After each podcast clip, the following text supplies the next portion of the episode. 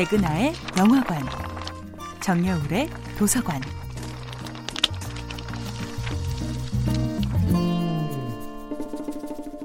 안녕하세요. 여러분들과 쉽고 재미있는 영화 이야기를 나누고 있는 배우 연구소 소장 백은하입니다.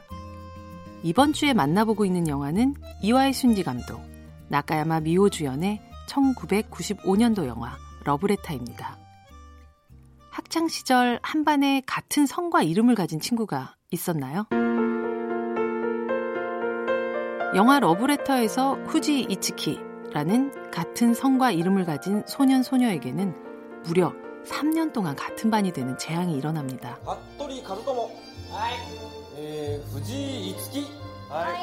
출석을 부를 때도 호명을 당할 때도 민망한 상황에 빠지기도 하고 성별이 다른 탓에 괜한 러브라인을 만들어 놀리는 아이들의 타겟이 되기도 하죠. 급기야 나란히 교내 도서관에서 일하는 상황까지 발생하는데요. 무뚝뚝하고 좀처럼 마음을 알 수 없는 소년 후지 이츠키는 도서관 업무 대신 아무도 읽지 않는 책을 찾아 대출카드 첫 번째 줄에 자신의 이름을 쓰는 놀이에 빠져 있습니다. 그리고 갑작스럽게 전학 가게 된 소년이 소녀 후지 이츠키에게 건넨 책은 바로 마르셀 프루스트의 장편소설 잃어버린 시간을 찾아서였습니다.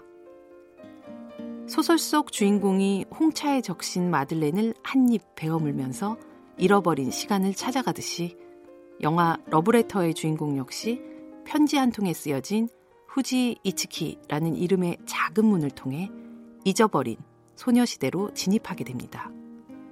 그리고 그 여정의 끝엔 도서 대출카드 뒷면에 그려진 어쩌면 소년의 첫사랑이었을지도 모르는 자신의 얼굴을 마주하게 되죠.